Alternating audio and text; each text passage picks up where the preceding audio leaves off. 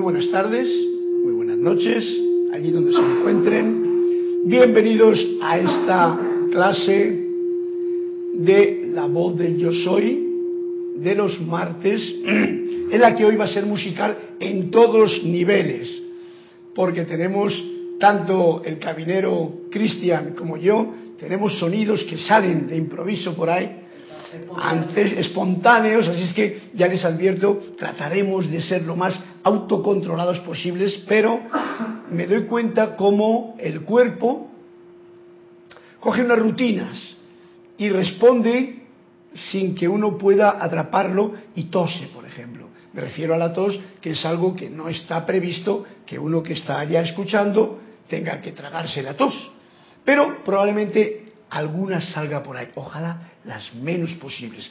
Vamos a tratar para ello, y para ello vamos a invocar precisamente a que las fuerzas del gran yo soy, del gran y poderoso yo soy, que está en mí, en Cristian y en todos ustedes y en todo el planeta, nos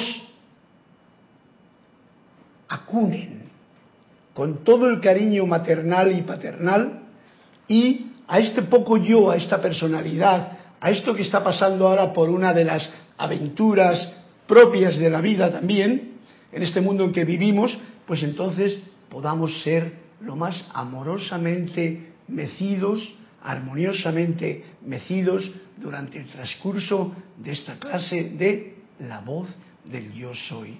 Yo trataré de hablar bajito para no irritar la garganta, que es el problema, y de esa forma pues podremos tener una clase que irá saliendo según lo que vaya transcurriendo en el viaje en el que estamos metidos. Digo musical por eso, también porque he traído para que en algún momento, descansando, podamos hacer una meditación vibracional con el tazón. Quiere decir que el tazón tiene una vibración, y si yo, Cristian, y todos ustedes a los que les invito, nos relajamos con este sonido, llevando la atención al centro de luz pulsante en el corazón, toda la columna vertebral, pues probablemente, sin duda alguna, nos ayudará este instrumento externo a balancear la vibración. Es de lo que se trata. En algún momento lo haremos. Por el momento, daros las gracias a todos, darle las gracias a Cristian por este momento en que estamos aquí, como siempre los martes, en esta clase de La Voz del Yo Soy, y poder haceros partícipe y hacerme partícipe a un tiempo a mí mismo, o sea, concientizarme de qué es lo que estoy haciendo aquí, por qué estoy en esta vida, cuál es el motivo de este viaje, qué es lo que realmente viene a cuenta tener. Estar con conciencia del momento presente. Atento. Soy Carlos Llorente y comienzo con la magna y todopoderosa presencia. Yo soy el mí, reconoce, saluda, bendice a esas presencias victoriosas en cada uno de sus corazones. Y para unir esta afirmación, os pido que os unáis conmigo en el sentimiento de esta afirmación del amado Saint Germain que hago prácticamente todas las clases. Encaro tu eterno amanecer y sol de mediodía, y recibo ahora tu magna presencia, esplendor y actividad en todas mis actividades, sobre todo en esta clase, visible y tangiblemente manifiesto. Gracias, Padre, porque así es.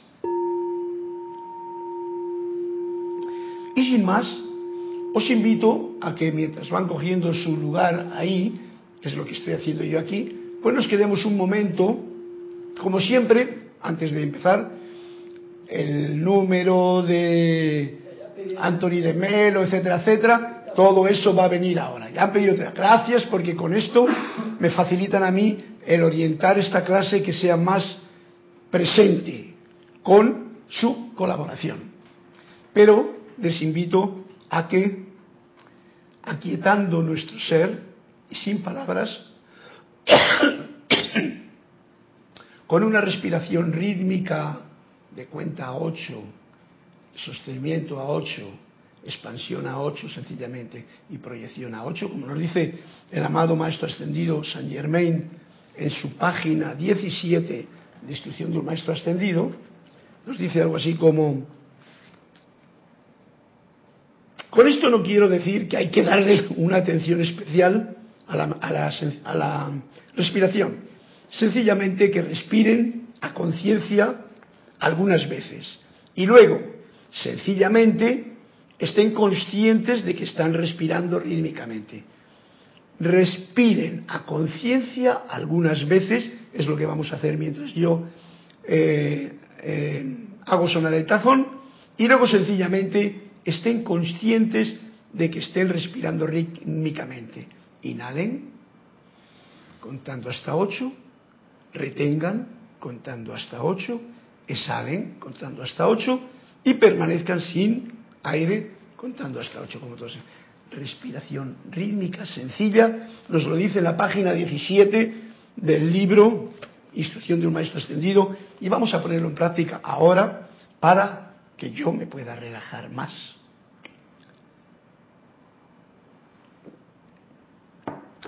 Llevando con alegría la atención al centro pulsante del corazón, reconociendo esta gran luz que pulsa y palpita y me da la vida y me da todo, a mí y a todos ustedes, comenzamos en este espacio meditativo solamente con la vibración del tazón y la respiración rítmica a su tiempo.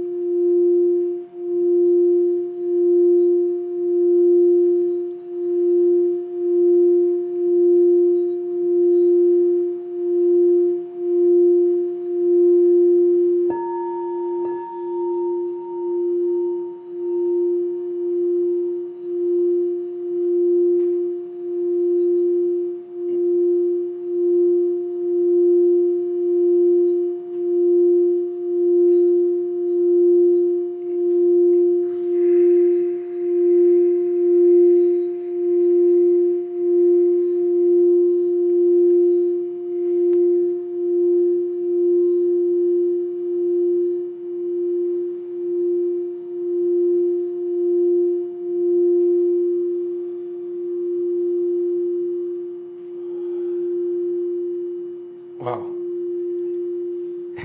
Cuando uno no tiene obstrucciones por aquí, es más complicado hacer la respiración rítmica, me estoy dando cuenta. Espero que para todos ustedes no, y que se encuentren en perfecto estado de salud externo también, para que tengamos precisamente ese disfrute sin tener que estar con ese apretón que produce estos momentos, cuando uno no se siente como full, como pleno, porque hay algo que está como cambiando, ¿no? Bien, pues vamos a ir a la parte de los cuentos, a empezar con un cuento que me parece que ustedes muy amablemente, vosotros, me habéis ya, o me vais a ayudar con esa actividad. Hay bastantes cuentos, Carlos. Bien, vamos a por ellos. Te voy a decir primero los que hay, después Flor pidió la página 117, Juan Carlos la 204, Olivia la 153, Elizabeth Aquisi pidió la 57. Gracias a todos por el reporte, por los cuentos que me habéis pedido, porque me va a facilitar, porque la clase de hoy la tengo entre dos entredichos. Bueno, ya os explicaré ahora cuando llegue la parte del libro de Manuel, porque a mí me gusta no simplemente acudir a un libro y leerle.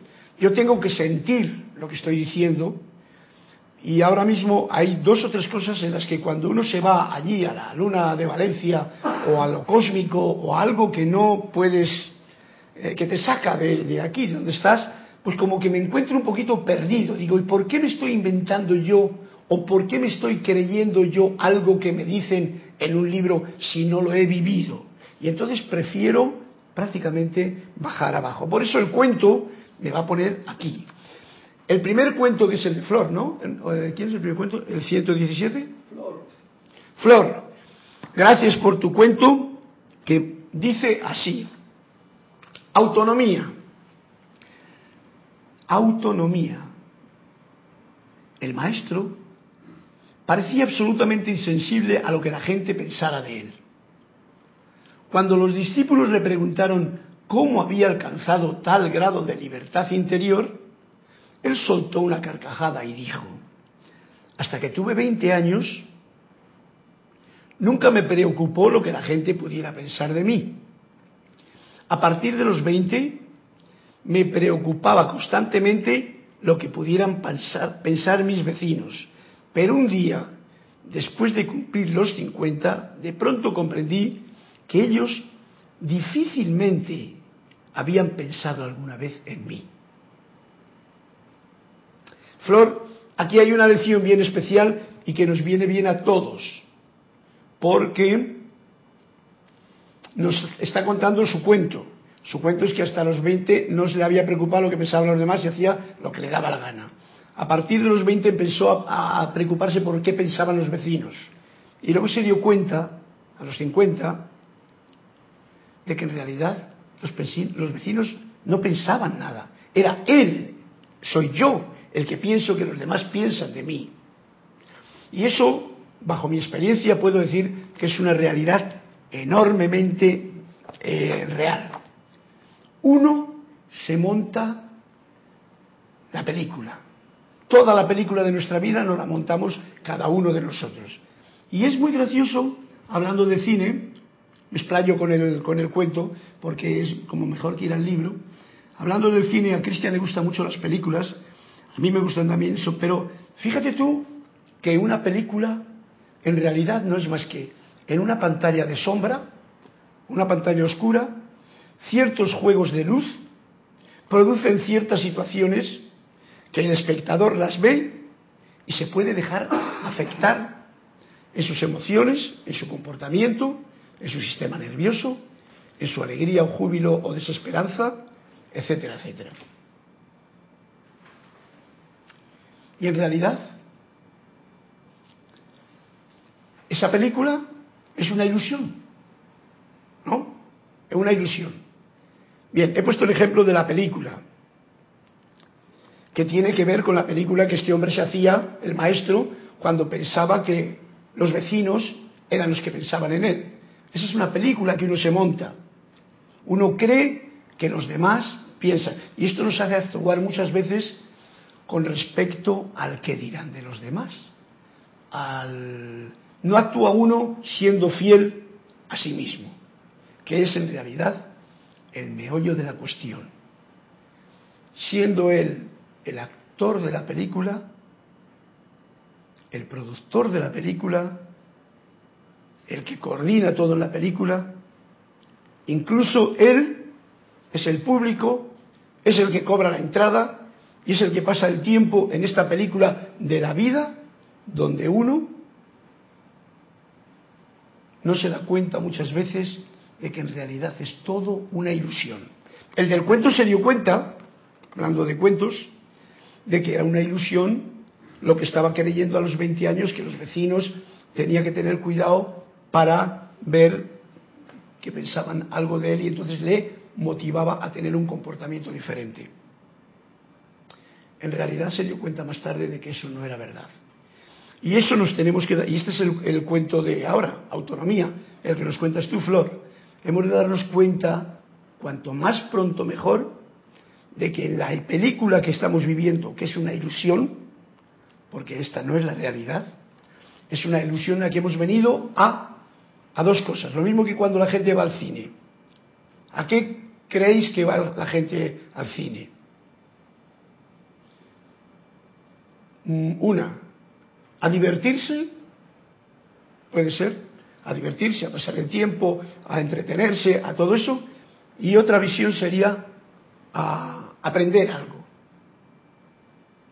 a ver cómo. También puede ser, uno va a ver cómo funciona el cámara y cómo hace luces y sombras y fotos y tal, pero en realidad son estas dos facetas. Uno va a aprender y uno va a divertirse, a entretenerse, en eso que es un campo ilusorio. Lo mismo nos pasa a nosotros en la vida. Nosotros hemos venido aquí, hemos decidido venir a este mundo de ilusión, es una ilusión, y entonces nos entretenemos. Entretenerse quiere decir ponerse muy alegre y tal, o sufrir también, ¿no? Porque eso es lo que ocurre con el entretenimiento de una película. Uno se puede agobiar tanto porque hay mucho sufrimiento, terror, miedo, depende de lo que se trate la película. Y también otros van con la intención de aprender un mensaje que hay en la película, que todos generalmente suelen dar un mensaje, que es el comportamiento de ciertas personalidades en un lapsus de espacio y tiempo. La película, y por eso es ilusión, la película de un cinemascope está jugando dentro de un tiempo y un espacio. Esto es lo que juega la película nuestra de la vida, dentro de un tiempo y un espacio. Un día vine, comienza el tiempo y un espacio. Y aquí es donde se desarrolla todo esto, donde uno puede tener autonomía, como nos dice el cuento de Flor, o puede estar actuando a merced de lo que los espectadores digan.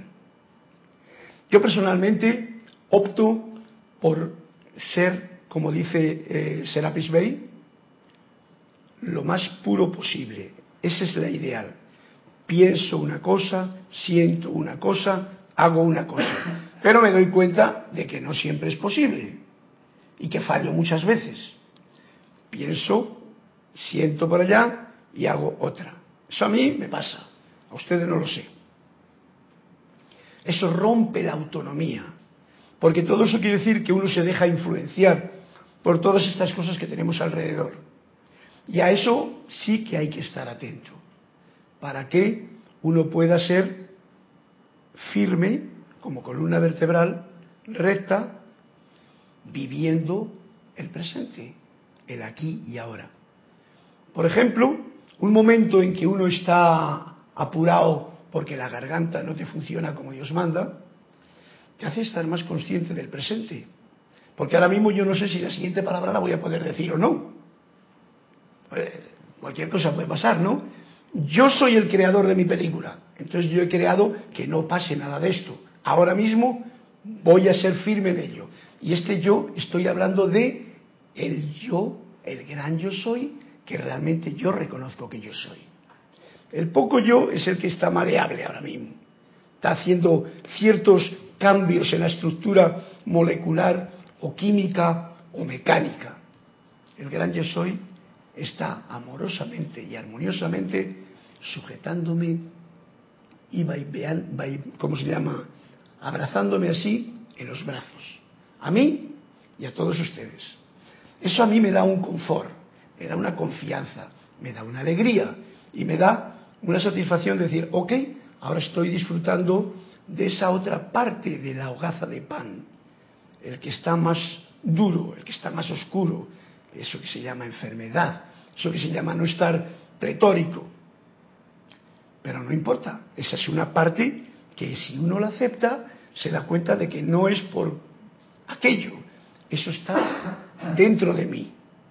Y yo lo agradezco, lo doy una florecita, lo bendigo y lo digo, cuanto antes te pongas bien, más contentos vamos a estar todos, sobre todo mi poco yo. ¿Me comprenden? Bien, gracias por este cuento de autonomía que nos has contado y que es muy interesante para precisamente eso, no dejarse sugestionar, no estar, si estás haciendo una película, pendiente de lo que piensa el auditorio, que es esa parte tuya que está allá afuera. Porque si yo estoy pendiente de lo que los que están viendo la película quieren de mí, no hago mi papel. Y lo importante, que es lo que estoy recalcando de este cuento que he añadido a lo de la película, es que uno haga su papel. ¿Qué es lo que yo quiero? Jorge lo decía muchas veces. ¿Qué es lo que realmente yo quiero? Yo quiero estar en conexión constante con mi Cristo interno, con mi presencia, y realizar una vida amorosa, armoniosa, tranquila y elevadora y en paz, o quiero otra cosa. Y yo elijo. Y ahí está el dilema que todos tenemos o podemos poner en práctica, y este cuento pues me lo recuerda a mí y nos lo recuerda a todos los que cariñosamente estéis escuchando esta clase. ¿Hay otro cuento más? Sí. Juan Carlos pidió el 204, 204. Voy a ver si está por aquí. Hay tres más. Si está aquí, me quedo, si no, me voy para allá. Mira por dónde estamos dando en el blanco. Bueno, pues le voy a contar porque esto es un esclarecimiento, se llama así el cuento. Entonces, qué mejor cosa que esclarecer la situación. Todo esto de los cuentos lo estoy aprovechando ahora porque, si recordáis, el capítulo que estamos tocando ahora se llama El viaje. Y qué mejor cosa que recorrer el viaje compartido, pues alegremente y con estos cuentos que nos hacen comprender o poner la atención también en ciertas cosas o sacar o recordar ciertas cosas que tenemos olvidadas. Vamos a ver, Juan Carlos, qué nos dice tu cuento. Discutían en cierta ocasión los discípulos acerca de la utilidad de la lectura. Para unos se trataba de una pérdida de tiempo, mientras que no era así para otros.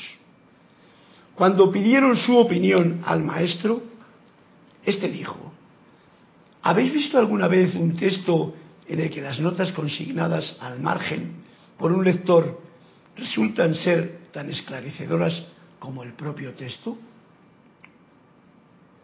Los discípulos asistieron con la cabeza. La vida, dijo el maestro, es uno de esos textos. Bueno, Juan Carlos, creo que has comprendido lo que nos quiere decir el maestro, poniendo en intención a esa discusión de los discípulos que decían de si leer o no leer. ¿Cuál es la cuestión? La cuestión es que esas notas al margen de un libro pueden ser más esclarecedoras, pero el maestro profundiza más. La vida, esto que estamos viviendo ahora, tú en tu hogar, o en tu lugar, o en tu vehículo, o donde te encuentres, yo aquí, con mi situación presente, es un texto esclarecedor. Y no tiene líneas que leer. Esto es leer el libro de la vida. Y os lo recuerdo porque es lo que me pasa a mí cuando uno cae en una situación así, en el que tiene que leer este texto de la vida, que igual no me gusta tanto como el estar bien, o sea, bien me refiero pleno, sin nada que te afecte, la garganta ni ningún dolor, ¿y qué ocurre? Que me hace recapacitar muchas cosas. ¿Qué es lo que tengo que poner en orden? O sea, ¿ves? Algo que me ocurre en el caminar de la vida, en este viaje, me ayuda no a cabrearme con ello, aunque a veces me mosquea, digámoslo, en español. El hecho de que, ya está, ¿por qué a mí? Con lo bien que íbamos hace 2 años que no cogía yo un gripe, ni catarro, ni nada. Y ahora, te agarra. Bueno, ok, acepto lo que hay. Y miro profundamente qué es lo que está ocurriendo en mí, qué es lo que yo tengo que cambiar en mi percepción, en mí, no en la de los vecinos, como el cuento anterior, sino en mí. Esto es muy importante porque generalmente siempre se termina echando la culpa a los demás, ¿no? De muchas cosas. Pero en realidad no hay que echarse la culpa, ni a uno mismo. Es ser auto-observador para poder ver qué es lo que en tu camino debe de tomar otra forma de sentirse y de vivirse. Porque es muy bonito hablar aquí, como sabéis vosotros. También es bonito escuchar, que alguien hable y yo escucho. Y digo por medio lo que me parece. Mira cómo está, mira tal, juzgo. Pero el día a día vivido, ese es el verdadero libro, ese es el texto, como dice aquí el maestro Juan Carlos, que realmente más necesario de tener en cuenta es en nuestra cotidianidad. ¿Qué hago yo cada día de la vida? Sin hacerme mucho eso. ¿Cómo ahí está toda la iluminación que yo necesito? Es un esclarecimiento nada más. La vida es el mejor libro de texto, diría yo, para terminar el cuento.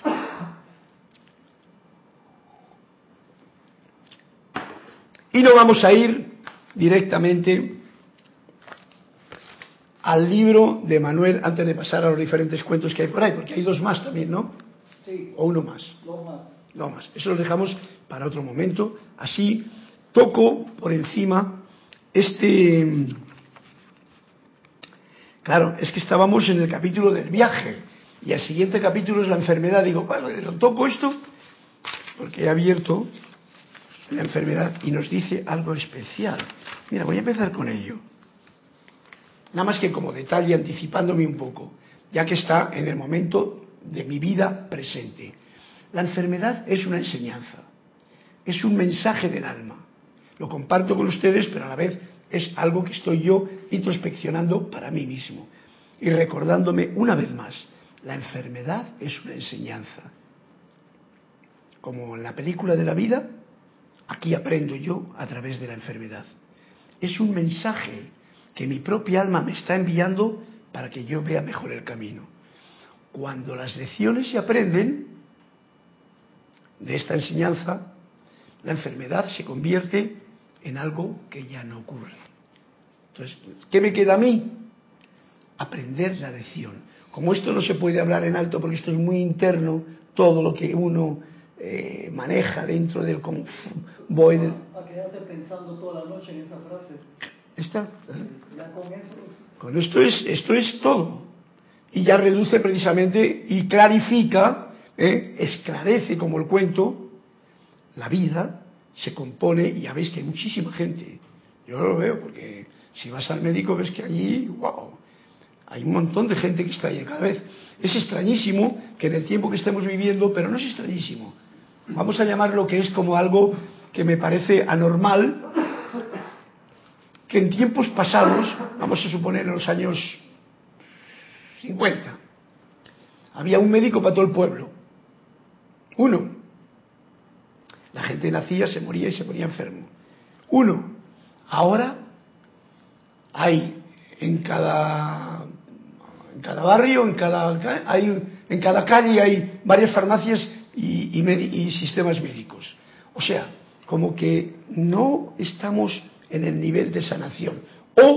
O viendo lo que hay aquí, nos está dando la vida, la oportunidad de aprender la lección que el alma necesita a través de la enfermedad. Así lo tomo yo y me resulta muy confortable saber que es de esa forma. O sea, acepto el pan entero. Pan entero quiere decir el festín de la vida se compone de las dos partes, de esta que es alegría, júbilo, entusiasmo, jajaja, jijiji, felicidad, paz, armonía, y también comprensión, profundización, enfermedad que me hace recapacitar sobre cómo van los patrones o el comportamiento mío en este desarrollo de mi viaje. Y ahí es algo que lo traigo a colación, por si a ustedes les sirve, pues también, ¿no? Pero para que en principio me sirva a mí, porque como el cuento primero de Flor, lo de los demás, cada uno tiene todo lo que necesita, lo mismo que yo tengo todo lo que necesito. Yo no dependo de las opiniones, ni de los conceptos, ni de nada de los demás. Un problema grande que tenemos los humanos es que nos hemos hecho muy dependientes de lo que los demás nos dicen y nos han dicho. Y no somos fieles, o no soy fiel, 100% a mi maestro interior. Esa es una batalla que no es batalla. Eso es un reto que yo tengo conmigo mismo. Y que supongo que ustedes también. Ser fiel a tu voz interna, a lo que tu corazón siente, y expresarlo sin ningún problema. Yo lo veo que aún a mi edad es complicado, no es fácil. No es fácil, porque hay muchas sugestiones, muchas situaciones externas que te tiran de un lado y de otro. Por lo tanto, dejamos esto como clave del medio, como el cuento que viene a cuento para este momento, que es la enfermedad es una enseñanza, es un mensaje del alma. Cuando las lecciones se aprenden, la enfermedad se diluye en algo que ya nunca ocurre. Por lo tanto, ahí tenemos un punto fundamental. Y nos sigue diciendo, la enfermedad es la confusión de esa alma en particular que se mantiene físicamente para que la conciencia lo vea. Ve la confusión, enferma, cambia los patrones y continúa adelante. Bien. Esto respecto a la clase que vendrá más tarde. La de hoy tiene que ver con el viaje, que es esto. La enfermedad es una parte del viaje, la alegría es una parte del viaje, el compartir es una parte del viaje. Viaje equivale a la película en la que nos hemos metido, en que hay una personalidad, o poco yo, como lo llamo, y hay un gran yo soy que nos está cuidando, y hay mucho desconocimiento de cómo funciona todo eso, cómo funciona mi máquina verdaderamente, dónde está en mi computadora el teclado con los datos correctos que yo tengo que tocar, porque a veces toco una tecla de mi computadora y resulta que esa no es la que tenía que haber tocado para que el programa me funcione correctamente. Dime, Cristian. Carlos, te puedo pasar los hermanos que se conectaron, que reportaron sintonía. Gracias. Vamos a Raúl Niebla desde Cabo México, Elizabeth Aquisi de San Carlos, Uruguay, Olga Perdomo de Concordia, Argentina, Flor Narciso de Cabo Rojo, Puerto Rico, Mercedes Pérez de Andover, Estados Unidos. Tenemos acá en el YouTube, tenemos a Oscar Acuña desde Perú, León Silva desde Guadalajara, México, Juan Carlos Plaza desde Bogotá, Colombia, Pat Roses desde Baja California, no, desde California, perdón, Juan Carlos, sí, ya se había reportado, Olivia Magaña desde Guadalajara, México, Emilio Narciso desde Caracas, Venezuela, Lourdes Narciso desde Carúpano, Venezuela, María Mireya Pulido desde Tampico, México, y Dan Joved Montilla desde Betania, Panamá, y Manuel Ruiz desde República Dominicana. Bueno, pues a todos un abrazo cariñoso desde aquí, con la voz del yo soy, que suena a través de la voz de mi poco yo, pero que con todo cariño me siento realmente contento de tener a tantas personas, no puedo nombraros ahora mismo porque me dejaría varios, y entonces a todos aquí en mi corazón, mil bendiciones, muchas gracias por vuestra sintonía. Y entró al final del reporte justo Mercedes Cabello desde Chile. Desde Chile, Mercedes Cabello, Elizabeth Aquisi, Olivia, Flor, Emilio, Oscar, Juan Carlos, bueno, todos, gracias por vuestra presencia en esta clase, y vamos a continuar dando precisamente lo más que se puede dentro de una situación que, como veis, no es la boyante que a mí me gusta tener, pero que la estoy dando con sumo agrado. Y más aún, conociendo que hay personas al otro lado. Espero que se escuche más o menos bien la voz, y también el deseo y el interés que yo tengo de compartir y de aprender, porque en este viaje ilusorio mío y de ustedes estamos divirtiéndonos y aprendiendo, y esa es la mejor manera, pienso yo, de caminar en este viaje de tiempo y espacio. Aprende uno divirtiéndose, o sea, con alegría, en un mundo ilusorio. Para ello, el capítulo del viaje nos lleva a un punto que quiero tocar yo, porque aunque me resulta un poquito peliagudo, se trata del karma. Esa palabra karma yo la había escuchado hace muchos años, cuando tenía 30 y pico años, y me incursioné por la parte de la India y tal, y al karma, y no la entendía. Ahora, Emmanuel, en su libro que estamos llevando a cabo en el capítulo del viaje, nos explica un poquito el significado de karma, y con la conciencia que ustedes tienen y yo tengo, creo que nos va a ser muy fructífero el comprender y escuchar estas palabras, a ver si nos resuenan en el corazón y nos alimentan esa parte elevadora de aprendizaje boyante y alegre.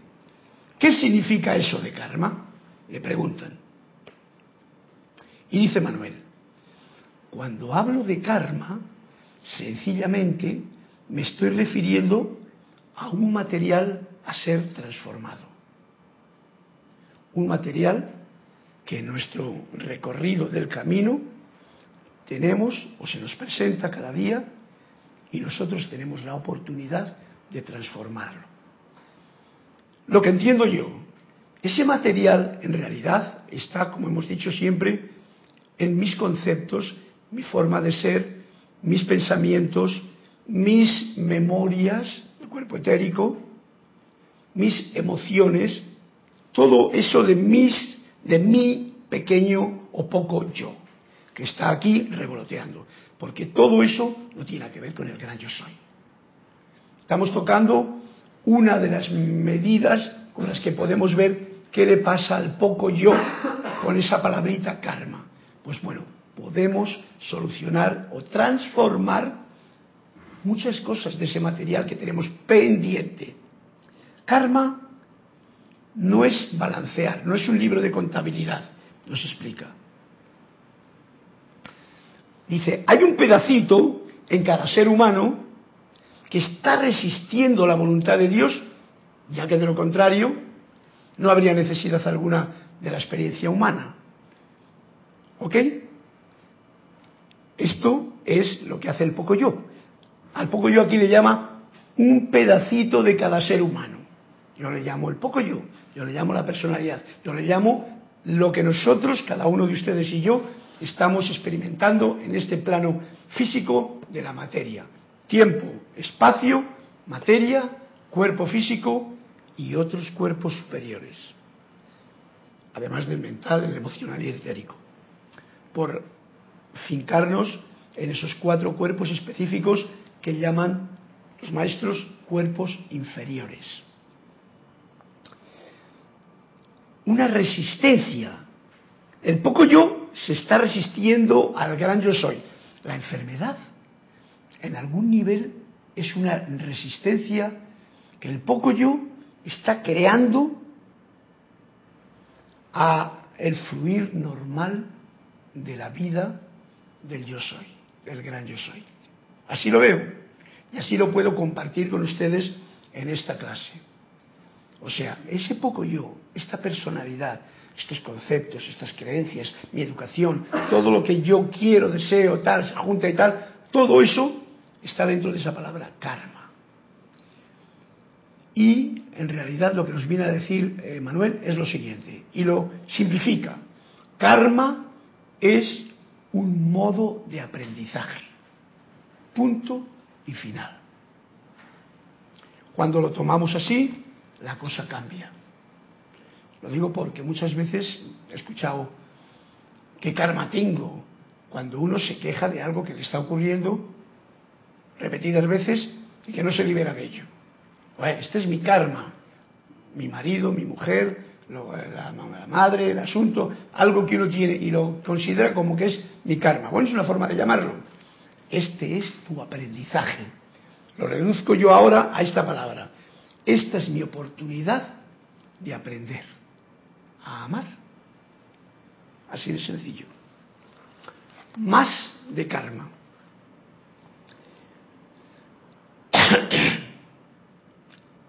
Karma es el conjunto de circunstancias en el cual ustedes han escogido habitar en esta vida a fin de encontrar aquellas áreas en que todavía no están en la verdad. Bien puntual. Cuando yo vengo aquí es porque quiero probarme algo que aún tengo en mi parte de álmica, espiritual, mental, del cuerpo mental superior, como queramos llamarlo, no sé dónde está todo eso, pero lo tengo pendiente. Y ese conjunto de circunstancias que yo he vivido en encarnaciones pasadas son las que ahora yo tengo la oportunidad de transformar, de aprender de ellas y, como dice, habitar, encontrar esas áreas en que todavía yo no estoy en la verdad. Eso es otra manifestación, otra forma de ver el karma, para llamarlo de una manera que nos ayude a convivir con una palabrita que muchas veces nos dan un sentido peyorativo, negligente o negativo, y no es así la cosa. Sencillamente, la mejor definición: karma es un modo de aprender a no resistirme a lo divino, a no resistirme a mi verdadero ser. Todo esto es fácil de hablar, pero no es sencillo de comprender, porque requiere un estado de conciencia para que incluso mis palabras puedan ser interpretadas por ustedes, no solamente como yo las siento, sino con mayor amplitud, porque se pueden interpretar así, y espero que así sea también. Pero no con el sentimiento que antiguamente yo personalmente tenía, de que como que karma era casi algo malo, aunque tenía la palabra dharma y karma, pero bueno, son palabras del pasado. Ahora estamos en el ahora, tiempo de aprender con alegría. Nos dice Manuel, ustedes son los creadores de cada cosa en sus vidas. Un punto bien importante. Yo soy el creador. Esto no es fácil, por eso me apunto a mí mismo, porque no se lo tengo que decir a ustedes, me lo digo a mí. Yo soy el creador de cada cosa en mi vida. O sea, que si yo mirase bien, hasta esta misma... Es muy difícil de comprender con la parte del poco yo. Si yo mirase bien a mí mismo, esta misma enfermedad, de alguna forma, inconscientemente probablemente, me la he creado yo. Cualquiera de ustedes dirá, tú estás más loco que una cabra. Yo no diría tanto, y estoy concreto por muchas cosas que he experimentado de cómo es la cosa. Ustedes son los creadores de cada cosa en sus vidas. Vamos a suponer, mi alma necesita un cambio y mi alma lo está viendo y mi poco yo no lo ve, por poner a un personaje y otro personaje ilusorio también en mi película. Entonces el alma, que soy yo, crea esta enfermedad para que yo vea en el poco yo algo que quizá no lo quiero ver. ¿Veis? Soy yo el creador. La situación y lo importante de esto es que uno es el que crea todo. Por eso el cuento de Flor, el maestro se dio cuenta a los 50 años... que no le importaba lo que pensase nadie, porque en realidad ni siquiera pensaban.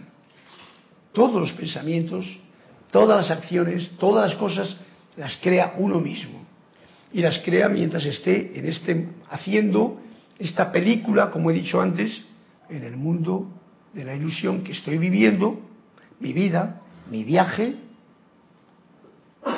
en cada momento. Bien interesante. Nada pasa que ustedes no hayan llamado así, ¿ok? Buen motivo para echar la culpa a nadie. Nada pasa en la vida de uno. Esto además, si lo miramos con la alegre seriedad que corresponde, te da mucha tranquilidad, porque ya no tienes por qué estar echando la culpa a nadie de lo que a uno le pasa. Es mejor bucear en lo profundo del ser de uno, llegar a ese silencio que te deja comprender más cosas, y en ese momento, al comprender cuál es lo que necesitas, por ejemplo, alterar, cambiar, transformar, disolver, etcétera, en tu propia vida, en la mía, pues lo hace uno, y entonces la enfermedad desaparece y la alegría se manifiesta con plenitud. A eso es de lo que se trata, y por eso lo del confort de estas palabras que nos dice Emmanuel. Dime, Cristian. Rey Melea de Melea Chávez desde Concepción, Chile, también reportó sintonía, y Olivia Magaña nos dice: de la mano de la presencia yo soy, todo es posible. Y Juan Carlos Plaza nos comenta: la misma ciencia llega a esta misma conclusión. Prácticamente todas las enfermedades son psicosomáticas. En efecto. Bueno, pues sabiendo esto, en realidad veis que el karma, que sería una de las pruebas que nosotros estamos pasando aquí cuando nos aprietan las clavijas, y me hace gracia que lo de apretar la clavija tiene que ver con, como por ejemplo antes estábamos ensayando un poquito, Cristian y yo, la guitarra. Para afinar la cuerda hay que apretar las clavijas. El karma sería esa clavija que hay que apretar. La enfermedad sería esa clavija que hay que apretar para que tu cuerda, la mía, esté afinada en armonía, en tono, y pueda enhebrar una bonita canción. Seguimos con este capítulo. Dime. De Raúl Niebla de Cabo México, dice: Carlos, si le pides salud a la vida, no te dará salud, te dará la oportunidad para manifestar la salud inherente en ti. Si le pides amor, no te dará amor, te dará la oportunidad para sacar el amor en ti, y así con cada don divino. Lady Porcia está tras bambalinas siempre. Claro, porque date cuenta de que cuando uno pide salud, que es una forma equivocada de hacer la cosa, ¿por qué la pide? Porque el poco yo, ya sabéis quién es el poco yo, la persona no la tiene, y entonces la pide. Pero en realidad la tiene. Está, como dices tú, Raúl, dentro de ti. Opulencia, todo está dentro de uno. Pero como nos hemos puesto resistentes a la divinidad, pues perdemos la conexión y nos aparecen esas cosas. Si uno las pide, ¡ay, dame salud! ¿Qué tal? Pues entonces, ¿cómo te va? Si la vida te la ha dado. Si la vida es salud, uno en su película, como he dicho antes, que he puesto el ejemplo de una película que está realizándose en mi vida, en tu vida o en una pantalla, cree que es verdad lo que está pasando ahí, cuando es una ilusión. Uno está súper sano. ¿Por quién es uno? Uno es la presencia de yo soy. Ese es el uno. Ese soy yo, en mi parte verdadera, en mi parte que me permite estar contento a pesar de lo que sea. Ese es lo que tú estás diciendo y muy de acuerdo contigo, Raúl, para tenerlo siempre en cuenta. Cuando uno pide es porque está pidiendo algo que en realidad tiene. Es porque quiere, es una ilusión, incluso. El pedir es una ilusión. Pero de todas maneras, a ese juego puede jugar cada uno, si eso le apetece, en vez de decir, ok, pero ¿cómo que voy a pedir yo agua si la tengo aquí? Lo que tengo que hacer es que beberla, no echarla de menos. Ahí está nuestro gran, ¿cómo se llama?, controlador, que es la propia mente, que separada del corazón se siente separada de Dios y entonces cree que le falta algo de lo que en realidad tiene. Salud es luz que sale. Salud. Me gusta, me gusta. Entonces, no tienes que hacer más que dejar que la luz salga. Así lo veo yo. Bueno, es una forma de expresarme en esta clase que es más especial. Salud. Gracias, Raúl, Olivia y Juan Carlos, por esos comentarios tan puntuales. Olivia dice, qué bella clase, gracias Carlos. ¿Será que solo debemos amar la prueba, perdonarnos y perdonar, seguir viviendo, agradeciendo eternamente? Suena fácil. A la hora de la prueba hay que apretarnos, como dice el amado maestro Saint Germain, los cinturones. Los cinturones, la clavija y todo lo que hay que apretar, las tuercas, para que realmente ese es el momento, cuando llega la prueba. Y sí, como decías, ¿qué es lo que ha dicho al principio Olivia? Que no me acuerdo, se me escapó. Ahora como tengo el señor. ¿Será que solo debemos amar la prueba? Eso. Mira, hay una cosa que yo estoy cayendo mucho, no es que solamente, es que hay que amar la prueba. O sea, esto es lo que Hércules dice, amar el pan entero. Y cuando dices lo de perdonar, yo estoy más con la siguiente frase que has dicho, agradecer. Porque me he dado cuenta, en todo el trayecto de mi vida, que el perdón es un rollo que a mí me metieron desde pequeño. Con el pecado, me metieron el perdón, el confesarme y un rollo. Esos son programas que están aquí metidos en mi computadora, que incluso me pueden hacer enfermar inconscientemente, porque uno cree que hace mal las cosas, en vez de estar agradecido. En la edad dorada de Saint Germain, yo veo la forma más bonita de ver cualquier dificultad, como tú dices, con el agradecimiento. Gracias, que es una forma de amar. Gracias por esta manifestación diferente de expresarse la energía a través de mi organismo. Gracias por esto que llamamos apariencia de enfermedad. Gracias por este momento que el alma me está gritando de una forma para que yo me ponga más firme, más afinado en el camino.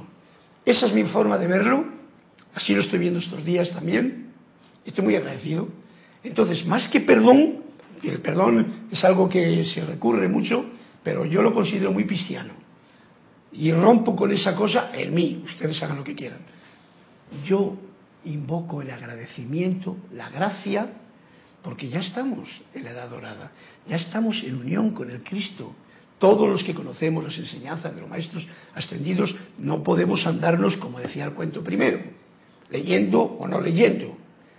Tenemos que andar sintiendo, viviendo y agradeciendo, y todo lo que venga además, y todo eso en paz y armonía. Así es que, gracias, el agradecimiento es el punto más favorable para aceptar cualquier situación que nos venga en el camino. Agradecerlo como una oportunidad, como decía Raúl de Lady Porcia, que te viene para algo. A veces no sabe uno lo que es, pero te viene para algo. Y eso es interesante de tener en cuenta. Dime. Amar y agradecer la prueba. Eso me gusta, dice Olivia. Eso. Así es. Así lo veo. Y esa es una actitud que yo la tengo presente no me mosquea nada. Y veis que aquí el poco yo se siente como, ah, pero si el poco yo es el poco yo, y yo lo conozco bien. Poco yo es el poco yo, es una creación mía. Es la idea y la imagen que yo tengo de mí, que quiero dar de mí. Cuando digo de mí, pues vosotros apañarosas con lo que cada cual hace, ¿no? Pero eso es, en realidad, el gran yo soy es el que me está cunando, el que me está dando todo, me da la vida, me da la posibilidad de respirar. Y no solamente el alimento constante, hablando de respiración y de agua que tengo aquí, que es a dos puntos que hay que favorecer, porque es una manifestación divina diaria. Yo sin aire y sin agua, como que no podría vivir, porque primero soy 70-80% de agua y tengo que beber, y el aire tengo que respirarlo. Me estoy dando cuenta de que el aire alimenta mi cuerpo mental y el agua es como alimento del cuerpo emocional. Las dos cosas juntas, llenas de agradecimiento, pienso que pueden ser un nexo de unión para que ambos, la parte mental y la parte emocional, dos herramientas para manifestar el amor y el agradecimiento, trabajen juntos. Bueno, son pautas que estoy dando y voy a terminar yo ahora leyendo los dos cuentos que faltan por ahí. Antes de nada, el deseo interno del alma sabia y consciente es de exteriorizar, de crear una manifestación tangible de lo que mantiene internamente como verdad. O sea, mi deseo, el de ustedes siempre, es ese logro de la verdad. Por eso todos buscan la felicidad, porque la felicidad no se puede dar de una forma que no esté anclada en la verdad. Por eso esto que nos está diciendo. Y por tanto, experimenta dicha creencia. Una creencia. Es a través de dicha experiencia que la transformación ocurre. Bueno, no quiero profundizar ya más en esto. Estos son los detalles que nos ha hablado del karma. Ya seguiremos tocando esta clase en otro momento. Y voy a ir a los dos cuentos. Sí, Olivia 153 y Elizabeth 57. Vamos a ver si está aquí. El 153. Porque ya que me habéis ayudado, pues lo podemos hacer. Bueno, el 153, que pongo el anterior. Olivia, desvelamiento. Vamos a quitar el velo, que es de lo que se trata. Un día preguntó el maestro lo siguiente: en vuestra opinión, ¿cuál es la pregunta religiosa más importante? A modo de respuesta, escuchó muchas preguntas. ¿Existe Dios? Es una pregunta. ¿Quién es Dios? ¿Cuál es el camino hacia Dios? ¿Hay vida después de la muerte? No, dijo el maestro. La pregunta más importante es: ¿quién soy yo? Olivia, es un develamiento, nos está develando. Lo más importante, y date cuenta que por eso hago yo hincapié en lo del Piscis, las 2000 años, por llamar una etapa que hemos estado haciendo otras cosas, en otras encarnaciones. Lo más importante siempre era Dios, que estaba allá, que estaba enfadado, los mandamientos de Dios, cumplir con Dios, siempre estaba Dios afuera, y por si acaso Dios era poco, nos mandó a su Hijo, que también está afuera, Jesús. Y mucha gente está con esa creencia. El maestro dice aquí: lo más importante no es saber si Dios existe, quién es Dios, cuál es el camino hacia Dios, hay vida después de la muerte. Eso no es lo más importante. Lo más importante es saber quién soy yo. Nosotros lo tenemos claro teóricamente, porque con palabras y siguiendo lo que nos han dicho, hemos leído, decimos: no, yo soy la presencia, yo soy. Ajá, qué bonito suena, pero yo lo siento, yo lo expreso, yo lo manifiesto. Ese es otro cantar. Bien, ¿quién soy yo? Los discípulos hicieron alguna idea de lo que sí el maestro quería insinuar cuando por casualidad le oyeron hablar con un predicador. maestro. Así pues, según tú, cuando hayas muerto, tu alma estará en el cielo, ¿no es así? Predicador, sí, así es. El maestro al predicador. Maestro, ¿y tu cuerpo estará en la tumba? Exactamente. ¿Y dónde, si me permites la pregunta, estarás tú? Ay, wow. Pues, recuerda que porque yo a veces los veo los cuentos con claridad, pero esta vez lo voy a tener que dejar que lo explique, ¿cómo se llama? Cristian.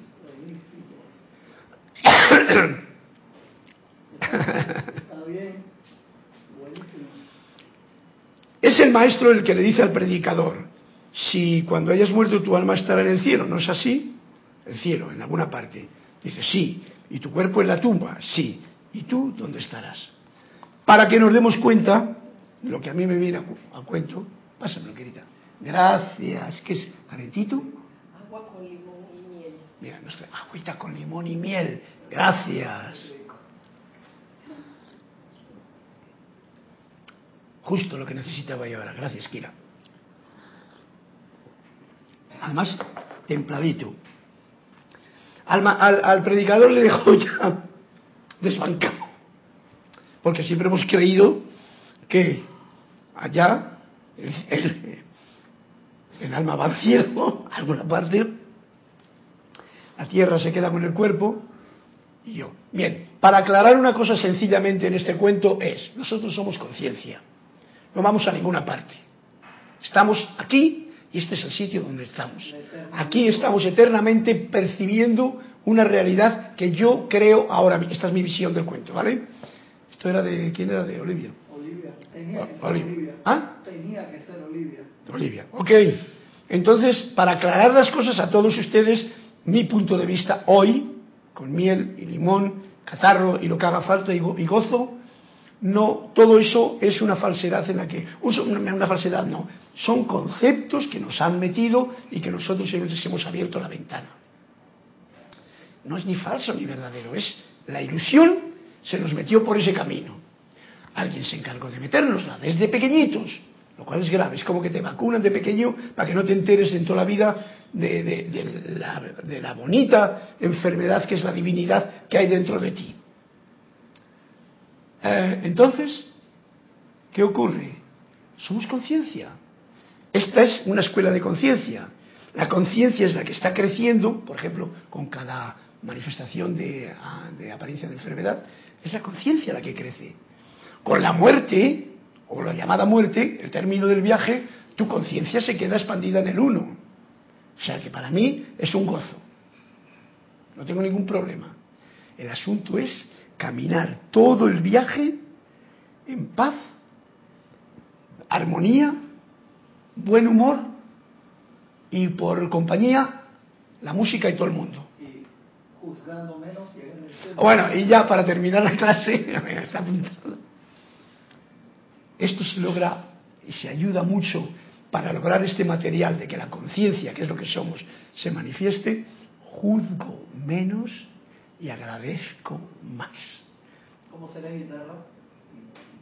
Eso te lo enseñaré. Bueno, gracias Olivia por ese cuento. El otro le vamos a dejar porque ya estoy un poquito asfixiado de garganta y ya me estoy pasando de la hora, lo cual no es lo más correcto. Así es que muchísimas gracias a todos los que habéis estado asistiendo a esta clase de voz del yo soy, del poco yo, que soy yo, pero la voz del yo soy, que es enormemente grande, porque resuena en tu corazón. Y eso es lo importante. Mil bendiciones y que la luz de Dios que nunca falla se manifieste en vuestros corazones constantemente.